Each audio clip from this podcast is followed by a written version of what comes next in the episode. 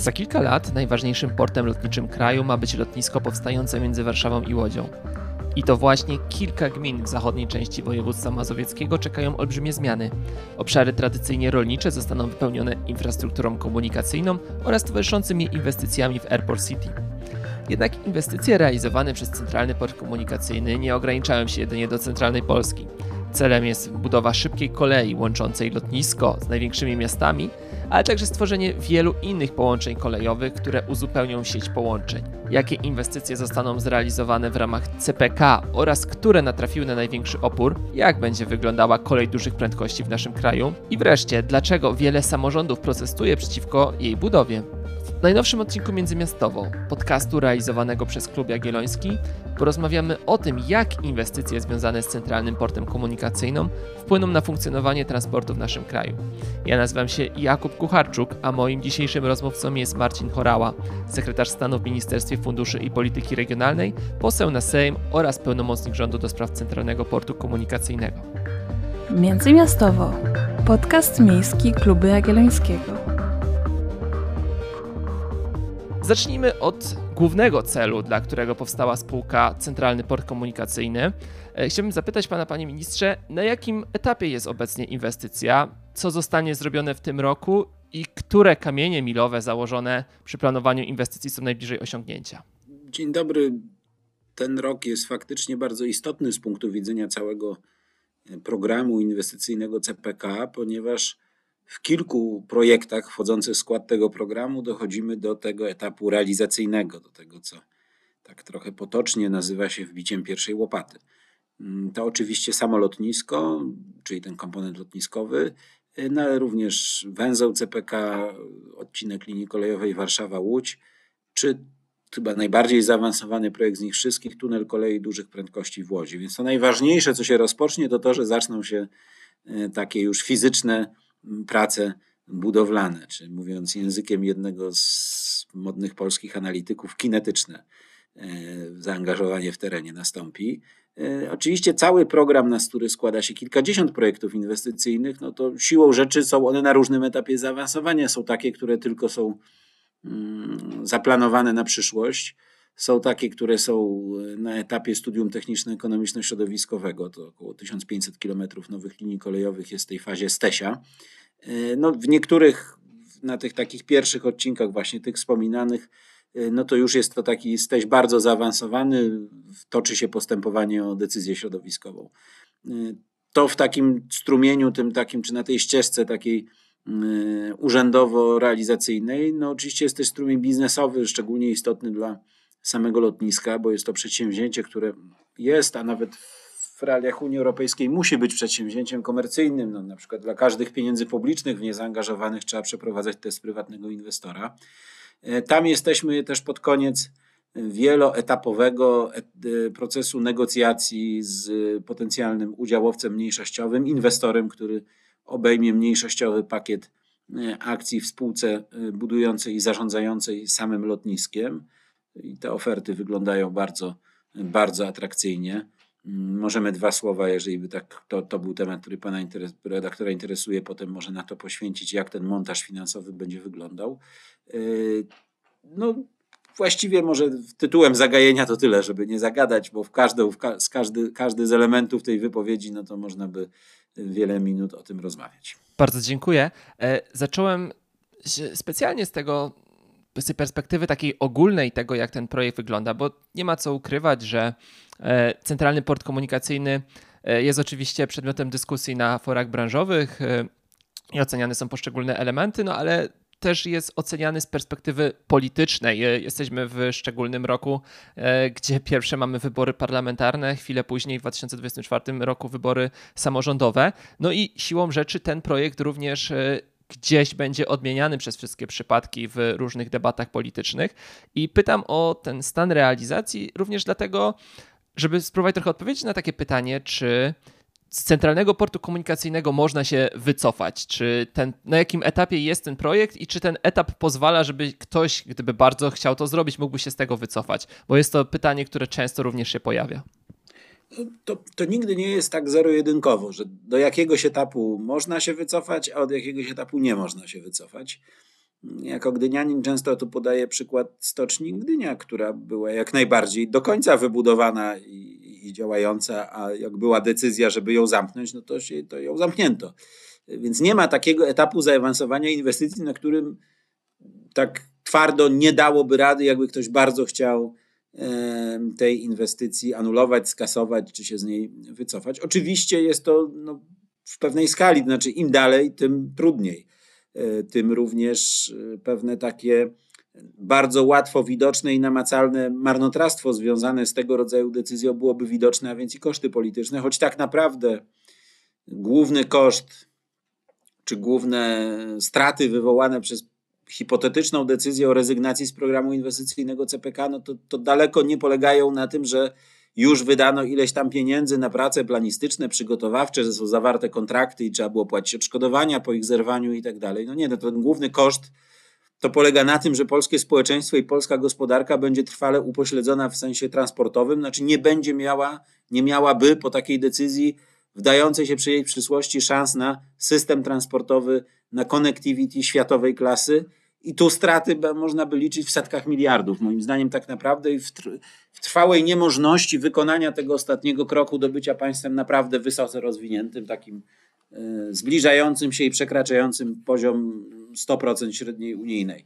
Y, ale tak, no jeżeli ktoś bardzo by chciał zaszkodzić, jeżeli taki hipotetyczny szkodnik by wygrał wybory, no to oczywiście zawsze zaszkodzić może. No to, to, to nie ma tutaj jakiejś takiej nieprzekraczalnej E, nieprzekraczalnej bariery, choć no, na pewno zrobienie tego, nie wiem, jesienią 2000, 2023 e, już byłoby na przykład dużo trudniejsze niż jesienią 2022. Jest cały szereg podpisanych umów, zaawansowanych prac, rozstrzygniętych kontraktów. Niewątpliwie byłoby to trudne, ale jak ktoś się uprze, możliwe. Zadałem to pytanie, choć mam wrażenie w ostatnich miesiącach, że ten temat y, trochę ucichł. O ile e, sam projekt i pomysł, y, idea też budowy jednego lotniska e, w centralnej Polsce była przez lata pod obstrzałem y, z różnych stron, zarówno były argumenty merytoryczne, jak i również te polityczne, e, to jednak mam wrażenie, że w ostatnich miesiącach e, wielu polityków, również tych opozycyjnych, pozycjonuje się e, bardziej wstrzemięźliwie w stosunku do tego projektu.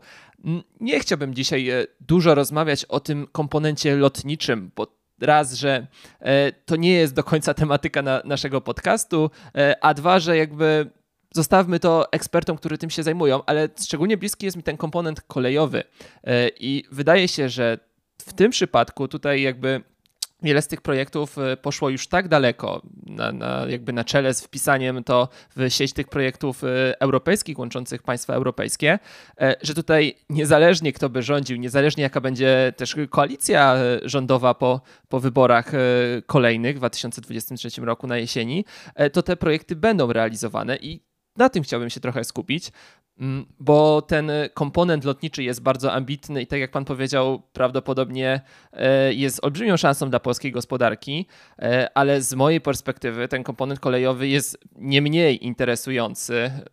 Nie tylko linie dużych prędkości, ale również e, te rzeczy infrastrukturalne, nie tylko infrastrukturalne, które, w które CPK się zaangażowała. Dlatego chciałbym zapytać, jaka pana, pana zdaniem powinna, czy będzie polska kolej w 2030 roku, jeżeli wiele z tych projektów, większość z tych projektów zostanie zrealizowana?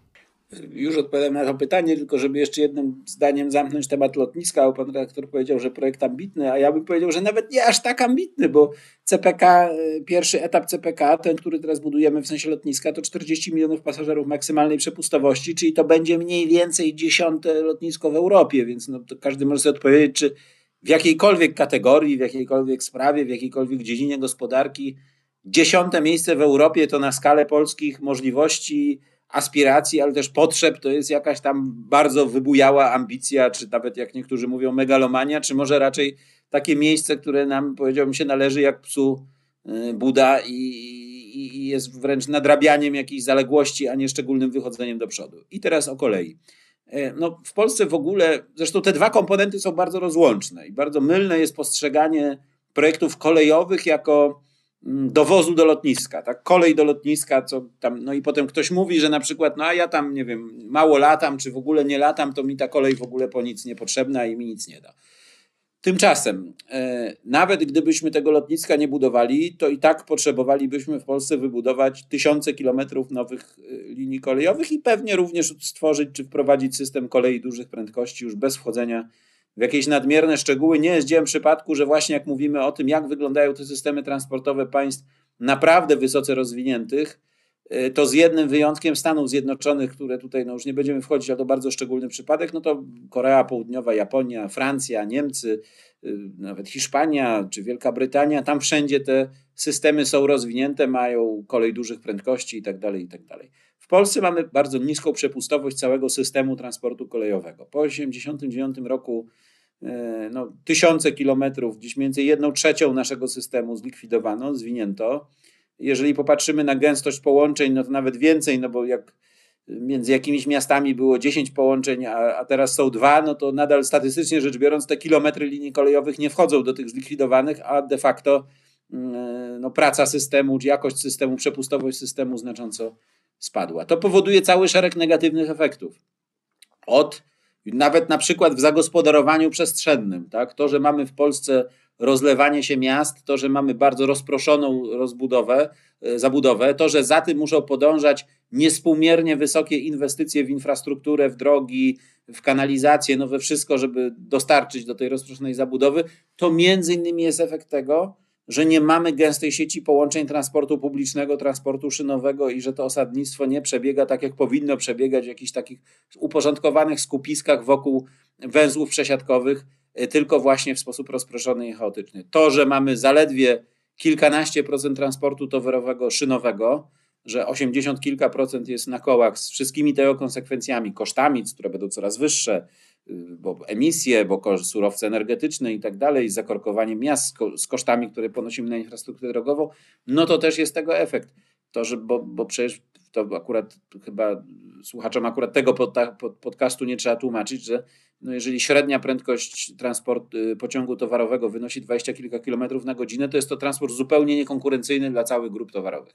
I teraz jak udowadniają też ostatnie lata, kiedy naprawdę grube dziesiątki miliardów w infrastrukturę kolejową inwestujemy, ale w modernizację istniejących szlaków, istniejących połączeń, nie da się tego stanu rzeczy zmienić, nie da się osiągnąć niezbędnych skądinąd do osiągnięcia celów dla polskiego społeczeństwa, polskiej gospodarki, jak upowszechnienie dostępności transportu szynowego, jak zmiana tego miksu transportowego bardziej na korzyść transportu szynowego bez budowy tysięcy kilometrów e, nowych linii kolejowych. No a skoro już je i tak budujemy, no to oczywiście przy okazji wprowadzenie tego standardu, tego systemu kolei dużych prędkości jest oczywistością, więc w roku 2030 to jest odrobinkę zbyt krótki horyzont, no ponieważ te nasze projekty kolejowe zaczną być oddawane do użytku gdzieś na przełomie 27-28 roku, więc powiedzmy 30 to będzie tak w środku tej głównej fali oddawanych do użytku e, linii kolejowych. Tak 32 ten powiedział, już jest taki, to już taki, kiedy już wie, zdecydowana większość z nich będzie, no to będzie to system po pierwsze dużo bardziej dostępny niż obecnie,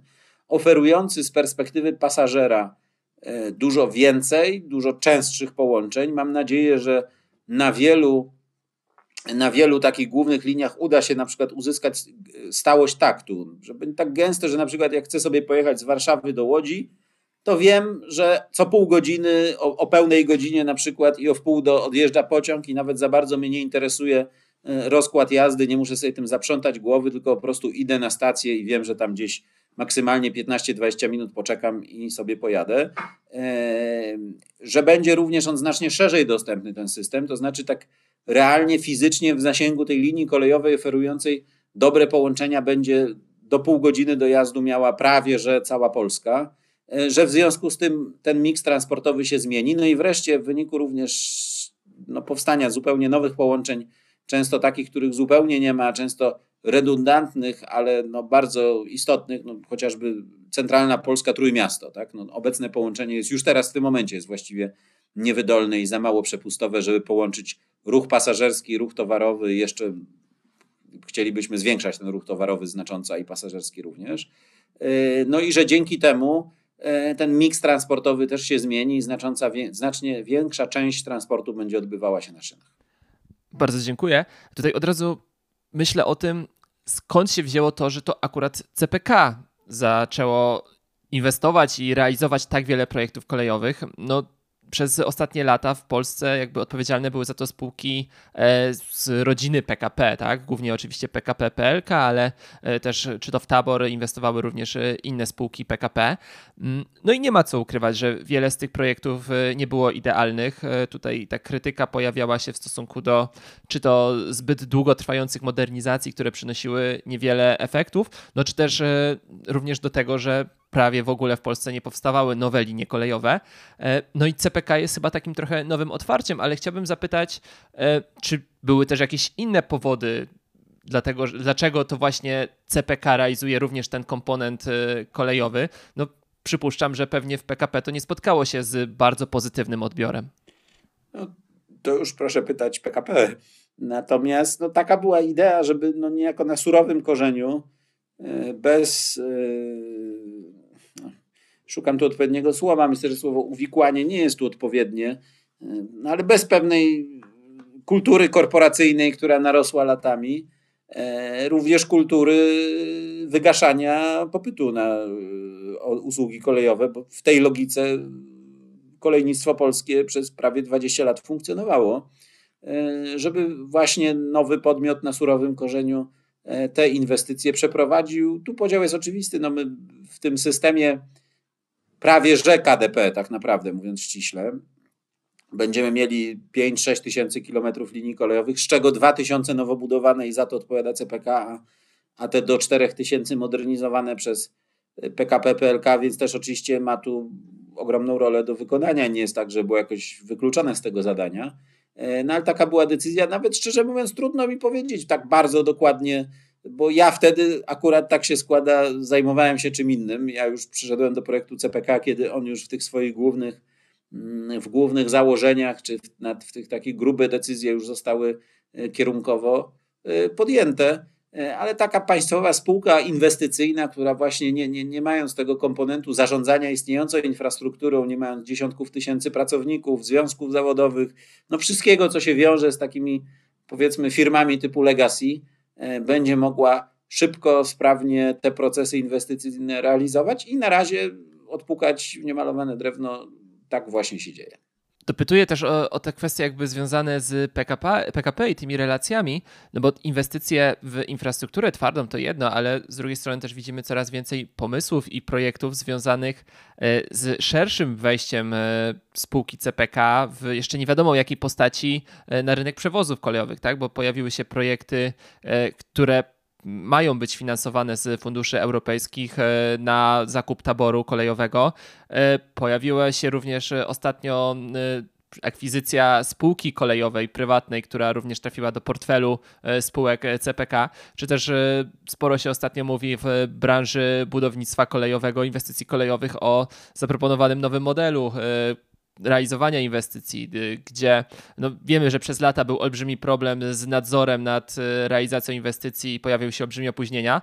CPK proponuje inny model y, znany z innych zachodnich europejskich krajów, no ale w Polsce do tej pory niestosowany, co też chyba nie spotkało się zbyt ciepłym przyjęciem w branży. Wskazuje się wiele zagrożeń z tym związanych.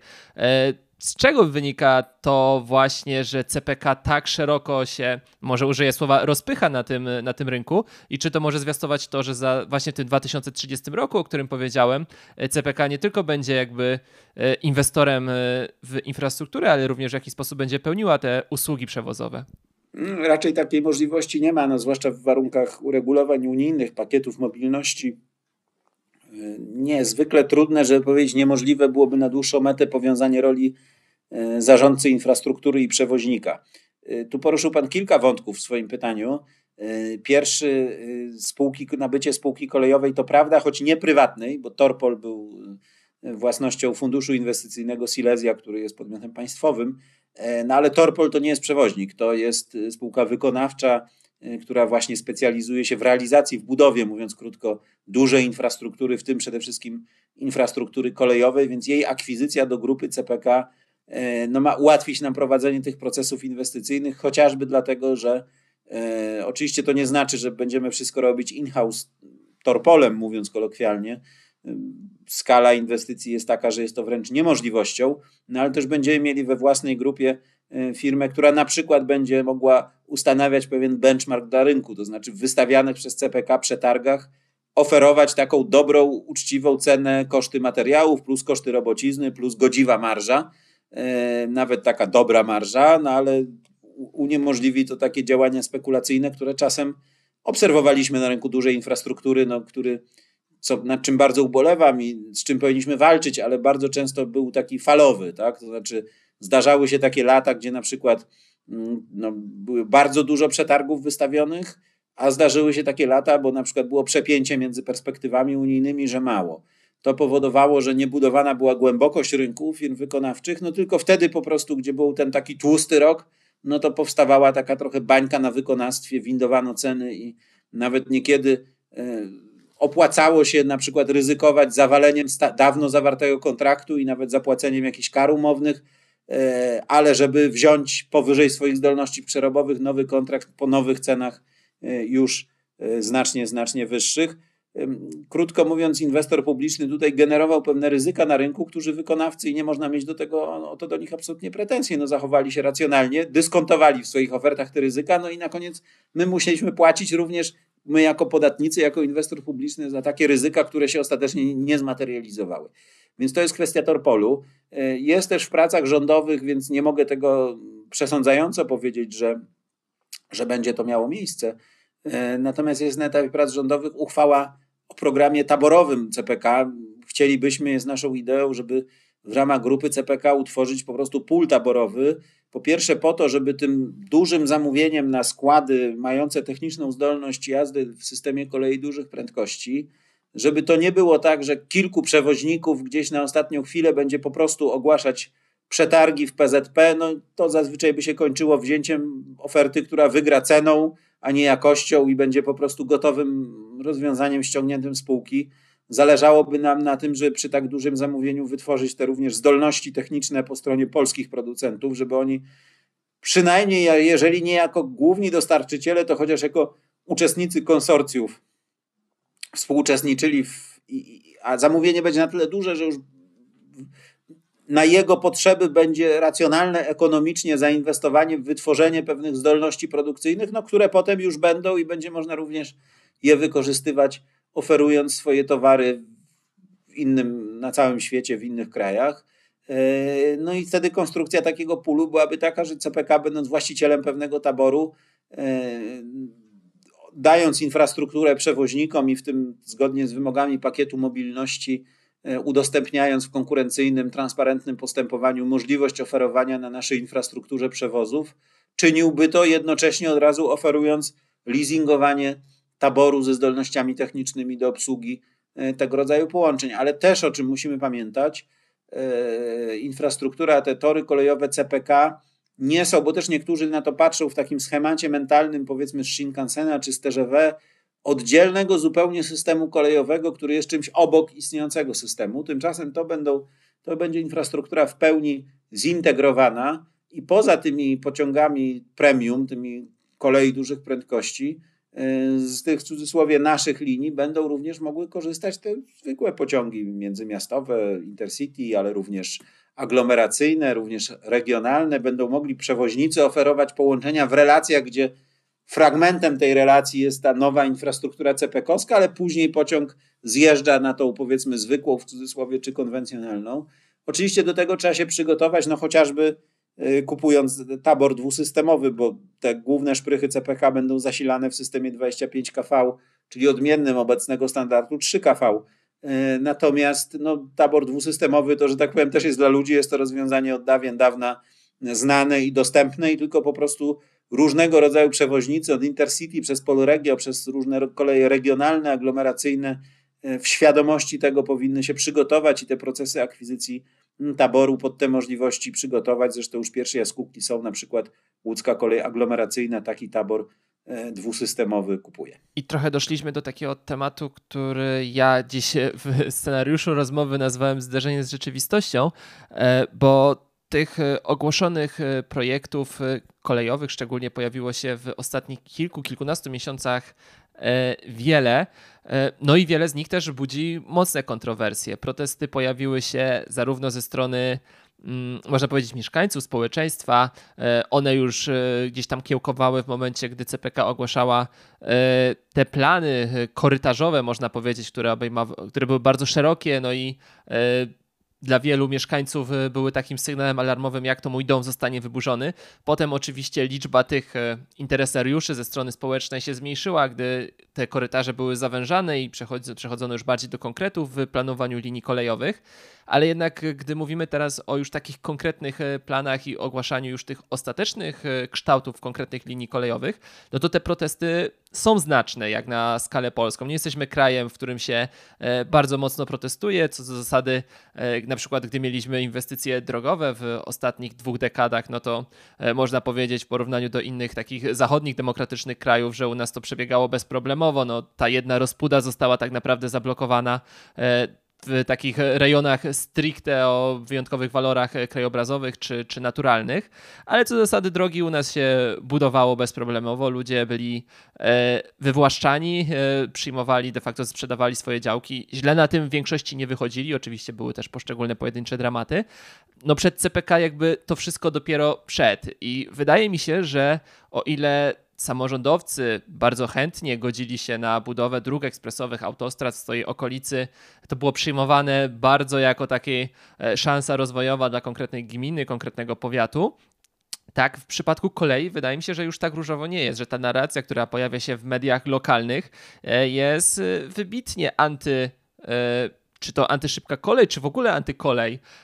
I jak pan na to się zapatruje? Jakie samorządy najgłośniej protestują. No i czy to bierze się stricte z takich zapatrywań, e, no jednak po linii partyjnej, czy jednak tam to podejście do kolei jest e, inne niż choćby w przypadku dróg? O, to znów pan redaktor, muszę przyznać, ma zdolność zadawania pytań, na które właściwie na każde można by wykład albo książkę napisać w odpowiedzi, a, a ja czasem jak to... To jest te, to jest te, te moje dwie, dwie minuty, gdzie słuchacze mogą mnie usłyszeć.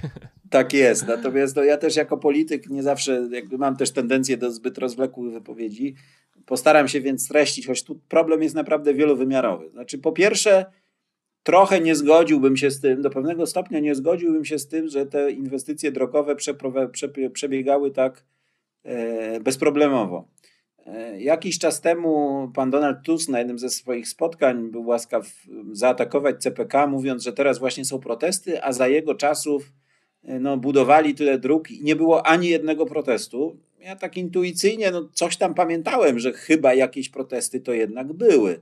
I kiedy mm, w związku z tym taką kwerendę zleciłem, wykonaliśmy taką kwerendę, no to się okazało, że no, po wydrukowaniu siatki artykułów y, o protestach y, dotyczących budowy dróg w latach 2007-2015 przestaliśmy drukować, żeby oszczędzać lasy, a tam jakby no w nieskończoność właściwie Google wypluwał kolejne artykuły właśnie z mediów głównie lokalnych, y, gdzie tu w tym miejscu, w tamtym, w innym, tu protestują, tu było burzliwe spotkanie, tu zapowiadają blokadę inwestycji i tak dalej, i tak dalej. Więc raczej wydaje mi się, że różnica jest bardziej percepcyjna. To znaczy, po pierwsze, protestujący przeciw budowie drogi S15 jakby w wymiarze medialno-narracyjnym są zupełnie innym tematem i tematem czysto lokalnym w stosunku do protestujących na drugim końcu Polski przeciwko drodze krajowej numer ileś tam.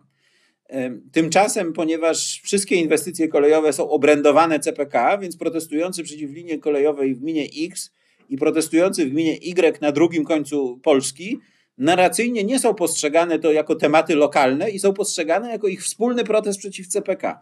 W związku z czym jest pewna masa krytyczna protestu w wymiarze czysto takim właśnie medialno-narracyjnym, yy, no, która jest większa niż w przypadku tych protestów, nazwijmy je drogowymi. To po pierwsze. Yy, po drugie, no, mamy też trochę inny klimat polityczny, no jednak ja wiem, że to w ogóle nie, nie, nie jest konwencja tego podcastu i staram się unikać tych wątków, no ale jednak no, muszę zauważyć, że wątek polityczny, to znaczy ówczesna opozycja, czyli aktualnie rządzący, nie mieli modelu opozycji totalnej. I nie było tak, że jak tylko ktoś jest przeciw władzy w jakiejkolwiek sprawie, to my w ciemno i na hura, prawda, i od razu tak popieramy, absolutnie protestujemy i na przykład, nie wiem, ma być niebudowana autostrada, ma być niebudowana droga ekspresowa, bo tu mieszkańcy protestują, a my tu z mieszkańcami przeciw władzy. Tymczasem, no obecnie jednak ten model opozycji totalnej działa, no i również też rynek medialny trochę inaczej wygląda, to znaczy wtedy wszystkie duże media raczej otaczały władzę parasolem ochronnym, więc jak już jakiś protest był relacjonowany medialnie, ogólnopolsko, to raczej w takim tonie, że tam no, ci ludzie właśnie no, nie rozumieją potrzeby rozwoju kraju, no tutaj niepotrzebnie się awanturują i tak dalej. No, dzisiaj to jest tak, że na niektórych protestach przeciw CPK to prawie więcej kamer TVN-u niż protestujących. I są one też te protesty takie bardzo profesjonalne, mają różne gadżety, mają dużo transparentów. No, ostatnio też był taki protest na Śląsku, gdzie na przykład zabrakło uczestników do otrzymania transparentów. Znaczy, transparentów było przygotowanych więcej niż przyszło uczestników na protest i trzeba było te transparenty kłaść na ziemi, bo po prostu nie było komu e, ich trzymać. E, więc no jest trochę tu kwestia bardziej taka polityczna, medialna, narracyjna, percepcyjna niż istotowa, ale jest też wątek istotowy. E, tak jak już to mówiliśmy, i to znów akurat dla słuchaczy tego podcastu nie jest żadne okrycie, no, odkrycie, że po 1989 roku w Polsce dokonała się, no można powiedzieć wręcz rzeź transportu publicznego, a szynowego zwłaszcza. To był pewien szok społeczny wtedy. No, cała klasa na przykład chłoporobotnika przecież społeczna opierała się właściwie na transporcie publicznym. Tak? Ktoś tu transporcie publicznym sięgającym dalej niż opłotki miasta który umożliwiał komuś mieszkającemu na wsi jednocześnie codzienny dojazd do pracy gdzieś tam w jakimś wielkim e, kombinacie, w wielkim zakładzie przemysłowym. I ten szok społeczny no, był realny. Ludzie z dnia na dzień często nie mieli jak dojechać do pracy, nie miały jakich dzieci dojechać do szkoły i tak dalej, ale on został przez społeczeństwo zaabsorbowany. Znaczy ludzie, tkanka społeczna w Polsce się przyzwyczaiła i dostosowała do sytuacji, w której w wielu miejscach po prostu nie ma kolei, nie ma połączeń nie ma i koniec. No, mamy samochody, mamy ten, zresztą też takie marzenie przeciętnego Polaka, chyba nawet tych, którzy nie mają szansy jej zrealizować, no to co jest? Domek za miastem z ogródkiem, dobry samochód, najlepiej tyle samochodów w rodzinie na dorosłych, e, ile dorosłych członków rodziny i tak dalej. Więc trochę inwestycje kolejowe odpowiadają na potrzeby, których ludzie nie czują, w przeciwieństwie do inwestycji drogowych jak ludzie już te potrzeby by poczuli, na przykład dlatego, że się okaże, że mm, posiadanie takiej liczby samochodów staje się coraz droższe i, i, i, tankowanie do nich staje się coraz droższe. I polskie produkty na świecie zaczynają przegrywać konkurencję, bo w każdym produkcie, zwłaszcza takim wysoko przetworzonym, jest zaszyty koszt transportu, a jak transport jest oparty na transporcie kołowym, to te koszty będą coraz większe. No to już będzie trochę za późno.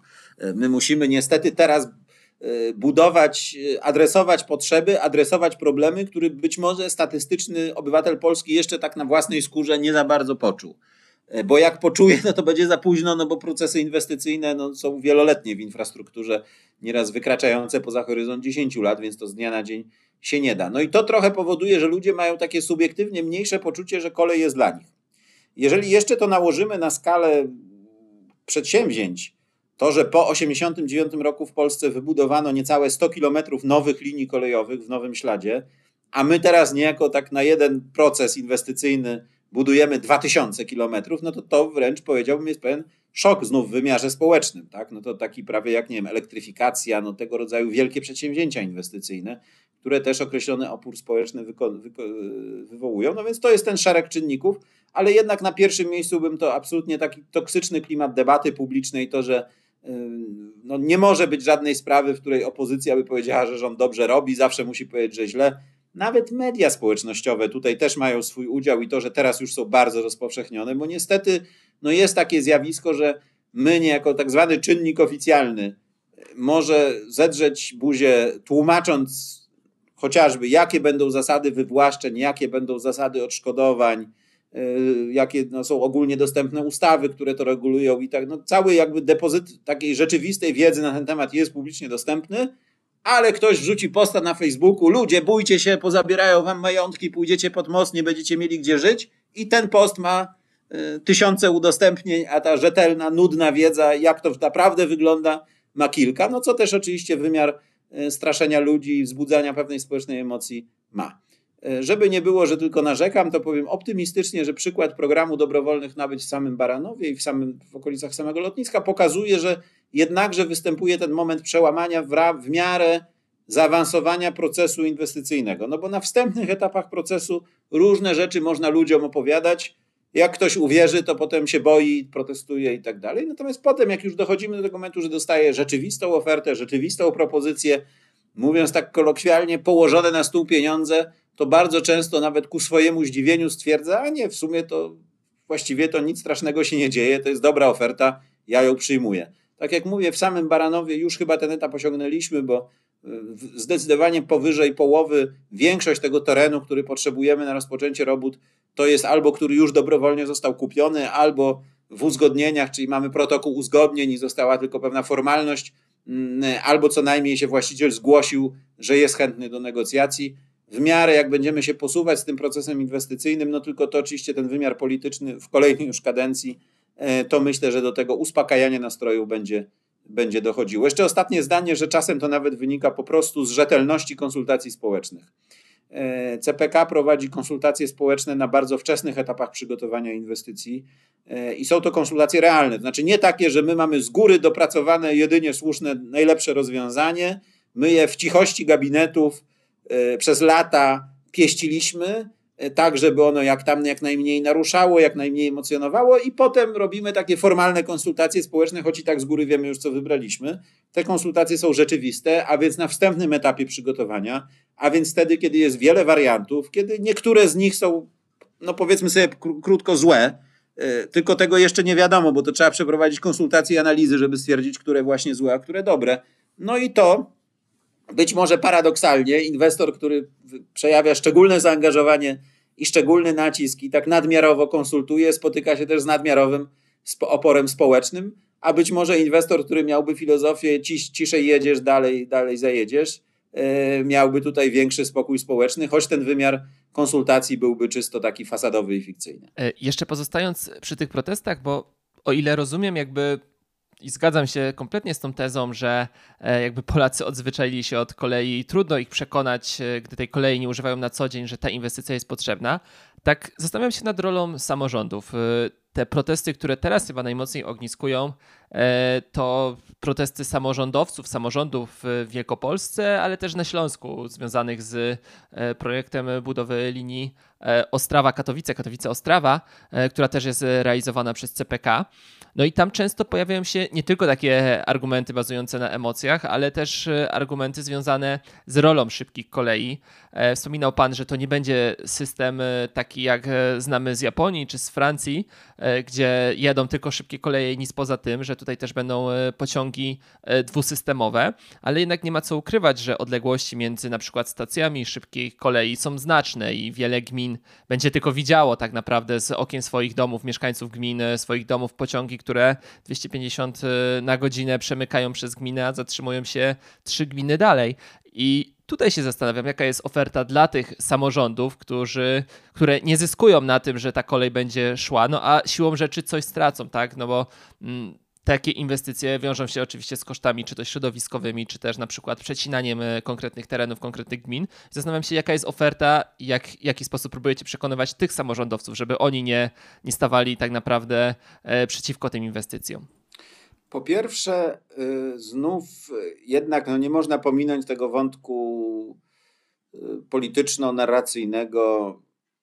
Wybory samorządowe za rok e, jak jest emocja społeczna, a strach to jest emocja, którą stosunkowo najłatwiej społecznie wywołać, no to polityk, który sobie na tej fali emocji, że tak powiem, będzie surfował, e, no to ma dużą szansę dosurfować, dożeglować do reelekcji, czy właśnie wygranej wyborczej.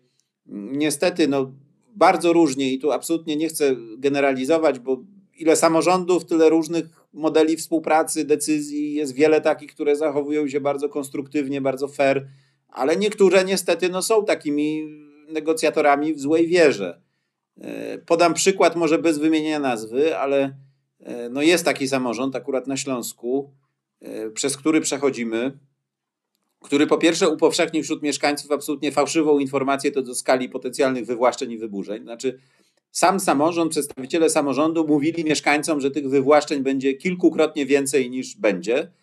E, a co więcej, mamy problem i tak trochę nam sabotuje uzgodnienia dotyczące e, systemu drogowego, a te wywłaszczenia czy wyburzenia, które są, to właśnie z tego systemu drogowego wynikają. I mam tu podejrzenie, e, powiem wprost, że tu chodzi o to, żeby właśnie wcale nie było mniej tych wyburzeń, bo im więcej ich będzie, tym większa emocja społeczna, tym bardziej udane wiece i protesty i pan wójt, burmistrz czy prezydent na ich czele, prawda, jako trybun ludowy spokojnie sobie relekcję zapewni ponieważ tu już imputuję komuś intencję, więc mówię bez nazwy, bez o który samorząd mi konkretnie chodzi, ale mówię tu o pewnym e, konkretnym e, przypadku, więc bywa i tak. Bywa i tak, że ta współpraca jest niemerytoryczna i, i mam wrażenie, że mamy do czynienia z klasycznymi negocjacjami w złej wierze.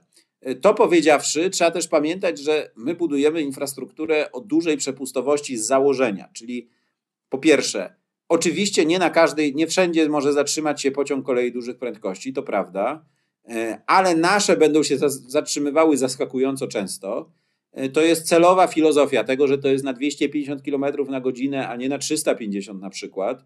E, to, że, no bo nawet w stosunkowo małej miejscowości, przez którą taka linia przebiega, no to oczywiście nie każdy pociąg kolei dużych prędkości się zatrzyma, ale jeżeli to jest na przykład na szprysze, która, gdzie, gdzie, gdzie w szczycie dnia będą w takcie co pół godziny albo co najwyżej co godzinę te pociągi jeździć, no to nawet jak co czwarty się zatrzyma albo co piąty, to nadal daje kilka bardzo atrakcyjnych połączeń e, no, dla miejscowości, gdzie na przykład w ogóle do tej pory nie było żadnych połączeń kolejowych. A teraz dostanie cztery dziennie takie naprawdę klasy premium i cały szereg tych yy, niższej kategorii. Ba, ze względu na przepustowość trasy musi, planujemy świadomie pod prąd tego, co jeszcze kilka lat temu robiło modernizując PKP PLK, gdzie często w wyniku modernizacji przepustowość linii spadała, bo likwidowano tory odstawcze, likwidowano stacje techniczne, mm, te wszystkie rozjazdy, y, które były. My tymczasem robimy je nawet nadmiarowo, tak że na przykład w razie awarii pociągu na linii, żeby on tej linii nie blokował, tylko żeby można go było ściągnąć stosunkowo niewielkim, niewielką liczbę kilometrów i tam już gdzieś jakaś stacja techniczna, jakiś tor, jakiś tor odstawczy y, był. E, no ale to znaczy, że jak jest stacja techniczna, to może być też i stacja bardzo łatwo pasażerska, y, na której już na przykład ten pociąg kolei dużych prędkości się w ogóle nie zatrzyma, bo mówimy na przykład wręcz o wsi, nawet nie małym mieście, tylko wręcz o, o wiosce. Y, natomiast y, kolej aglomeracyjna czy kolej regionalna jak najbardziej będzie mogła oferować również i z takiego przystanku przewozy, więc tych przystanków będzie zaskakująco, powiedziałbym, dużo. Nie zmienia to faktu, że no będą takie gminy, gdzie takiego przystanku nie będzie. Y, I szczerze mówiąc, trochę jakby no, trudno mi mówić w takiej filozofii, no i jakby i co ta gmina będzie z tego miała? No, no nie da się budować autostrady z węzłem w każdej gminie, nie da się budować linii kolejowej ze stacją w każdej gminie, nie da się budować, przepraszam, rurociągu, gdzie w każdej gminie byłby kranik do tego rurociągu, gdzie mieszkańcy mogliby sobie z niego ropy napuścić.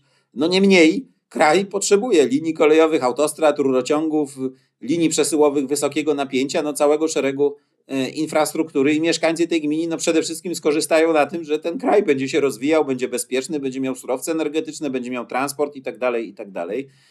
I takiego powiedzmy, no, no tak jak mówię, nie da się budować dużych połączeń kolejowych, dużych infrastruktur, dużej infrastruktury w logice, a co ja z tego będę miał, tak? No bo za chwilę się okaże, że może w gminie jest przystanek, ale w tej gminie jest jakiś przysiłek, gdzie przystanku nie ma E, i co mieszkańcy tego przysiłku z tego będą mieli. No i na koniec dojdzie do tego, że właściwie jakieś powinniśmy wprowadzić jakiś, nie wiem, zasiłek dla każdego mieszkańca w promieniu 10 e, kilometrów od linii kolejowych, żeby też miał poczucie, że on osobiście, konkretnie, wymiernie, policzalnie e, coś z tego ma. Społeczna odpowiedzialność rzecz ważna i różne korzyści powiązane staramy się kreować. Na przykład właśnie to CPK na swój koszt będzie budować stacje kolejowe, przystanki, gdzie ten pociąg w cudzysłowie nasz, ten dużej prędkości, na przykład zatrzyma się dwa razy dziennie albo w ogóle się nie zatrzyma, mm, a nowoczesna stacja, węzeł przesiadkowy y, na nasz koszt będzie wybudowany i będzie służył mieszkańcom dla całego szeregu innych połączeń. No ale całkowicie w takiej logice, żeby każdy coś z tego tak wymiernie, bezpośrednio do kieszeni miał,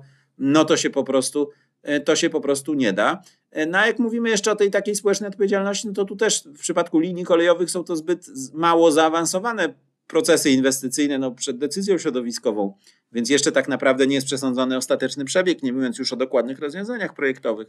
Ale w sąsiedztwie samego lotniska i węzła kolejowego przecież również.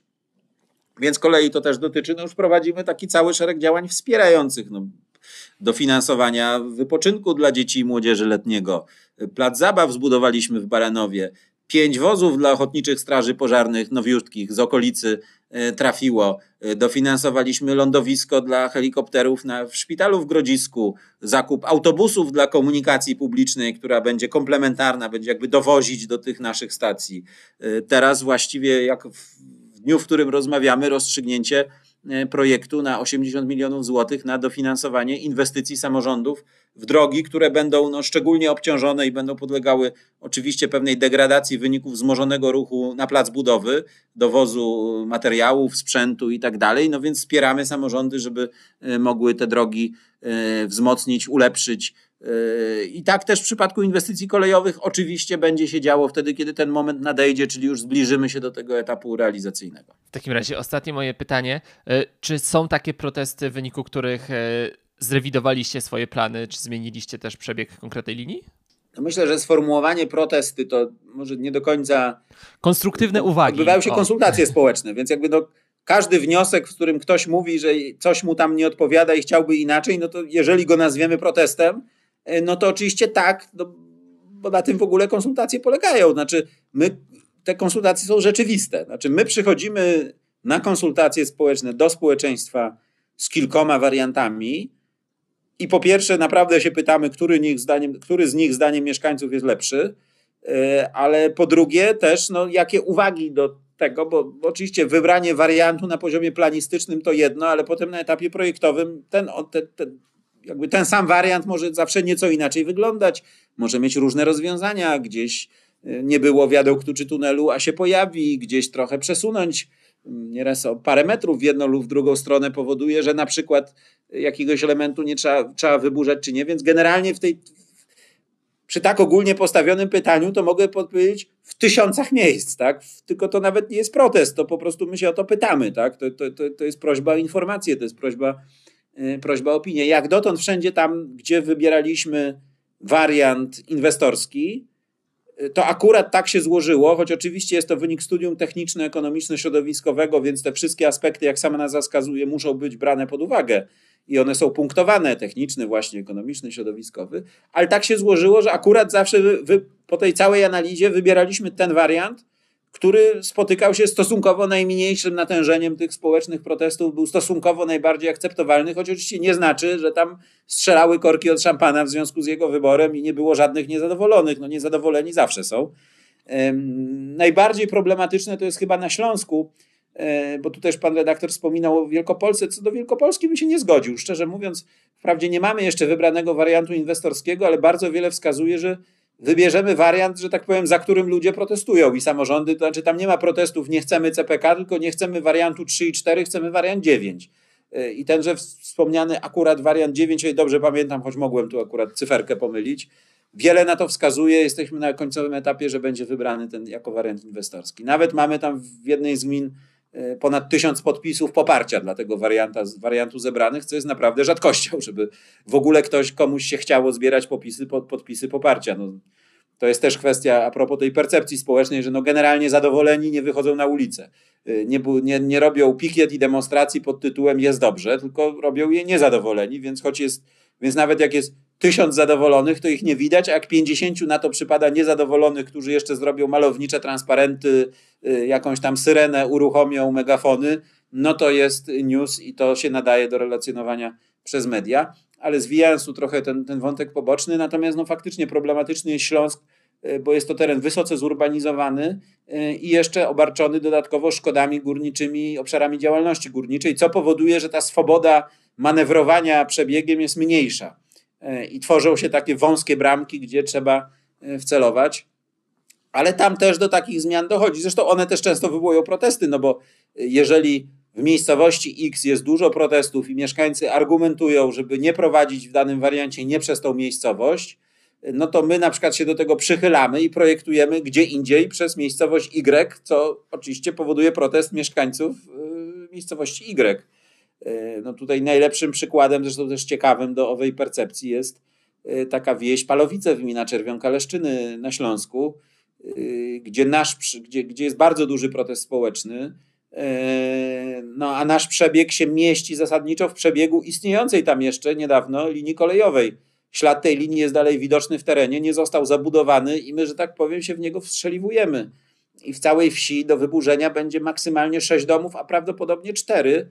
E, a poruszenie społeczne jest jakby ta wieś miała zniknąć z powierzchni ziemi, nawet takie akcenty trochę tragikomiczne, jak na przykład komitet czy tam pikieta w obronie zabytkowego kościoła, który no, w żadnym wariancie, ani nawet hipotetycznie rozważanym, nigdy w żaden sposób nie był zagrożony i nikt nie planował e, go tam wyburzać czy nawet przenosić. E, no ale tak jest, więc tu bardzo często ten fenomen percepcji społecznej występuje. Ale to bardzo długa odpowiedź na krótkie pytanie, więc jeżeli tak, tak oczywiście, wielokrotnie w wielu miejscach e, podejmujemy pod wpływem E, tych konsultacji pod wpływem tego, co zgłaszają mieszkańcy, decyzje projektowe. Każdy do tej pory wybrany wariant inwestorski tak się złożyło, że akurat był tym, który najbardziej punktował w tym obszarze społecznym, który był stosunkowo naj, najbardziej akceptowalny społecznie, co nie znaczy, że w 100% akceptowalny. Jest kilka takich odcinków, gdzie w wyniku między innymi tych konsultacji społecznych w ogóle jakby wróciliśmy, poszerzyliśmy zakres studium albo zmieniliśmy zakres studium, to odcinek dolnośląski, czy odcinek na Lubelszczyźnie, gdzie zupełnie nowe, nawet nie tyle warianty przebiegu, co w ogóle odcinki linii kolejowych zostały dodane i zlecone do, y, do ponownego zbadania. Mm, no więc tak, no nasze konsultacje są naprawdę takie rzeczywiste i realne, co tak jak mówię, ktoś nieco cyniczny mógłby powiedzieć, że sami sobie, sami sobie szkodzimy, bo są tacy inwestorzy publiczni, którzy E, tak rozbudowanych konsultacji nie mają i też tak się składa, że protestów też jakby mieli mniej w związku z tym. Bardzo dziękuję za tą rozmowę. O takim zderzeniu z rzeczywistością, ale też o tym, jak Centralny Port Komunikacyjny i inwestycje związane z realizacją e, tego projektu zmienią Polskę lokalną. Rozmawiałem dzisiaj z sekretarzem stanu w Ministerstwie Funduszy i Polityki Regionalnej Marcinem Chorałą oraz oczywiście również pełnomocnikiem do spraw Centralnego Portu Komunikacyjnego. Bardzo dziękuję. Ja bardzo serdecznie dziękuję. A ja Państwa oczywiście zachęcam do subskrybowania Międzymiastowo, udostępniania naszych odcinków, no i dzielenia się spostrzeżeniami, czy to na Twitterze, czy naszej grupie facebookowej, do której serdecznie zapraszam. I mam nadzieję do usłyszenia w kolejnym odcinku. Międzymiastowo. Podcast miejski Kluby Jagiellońskiego.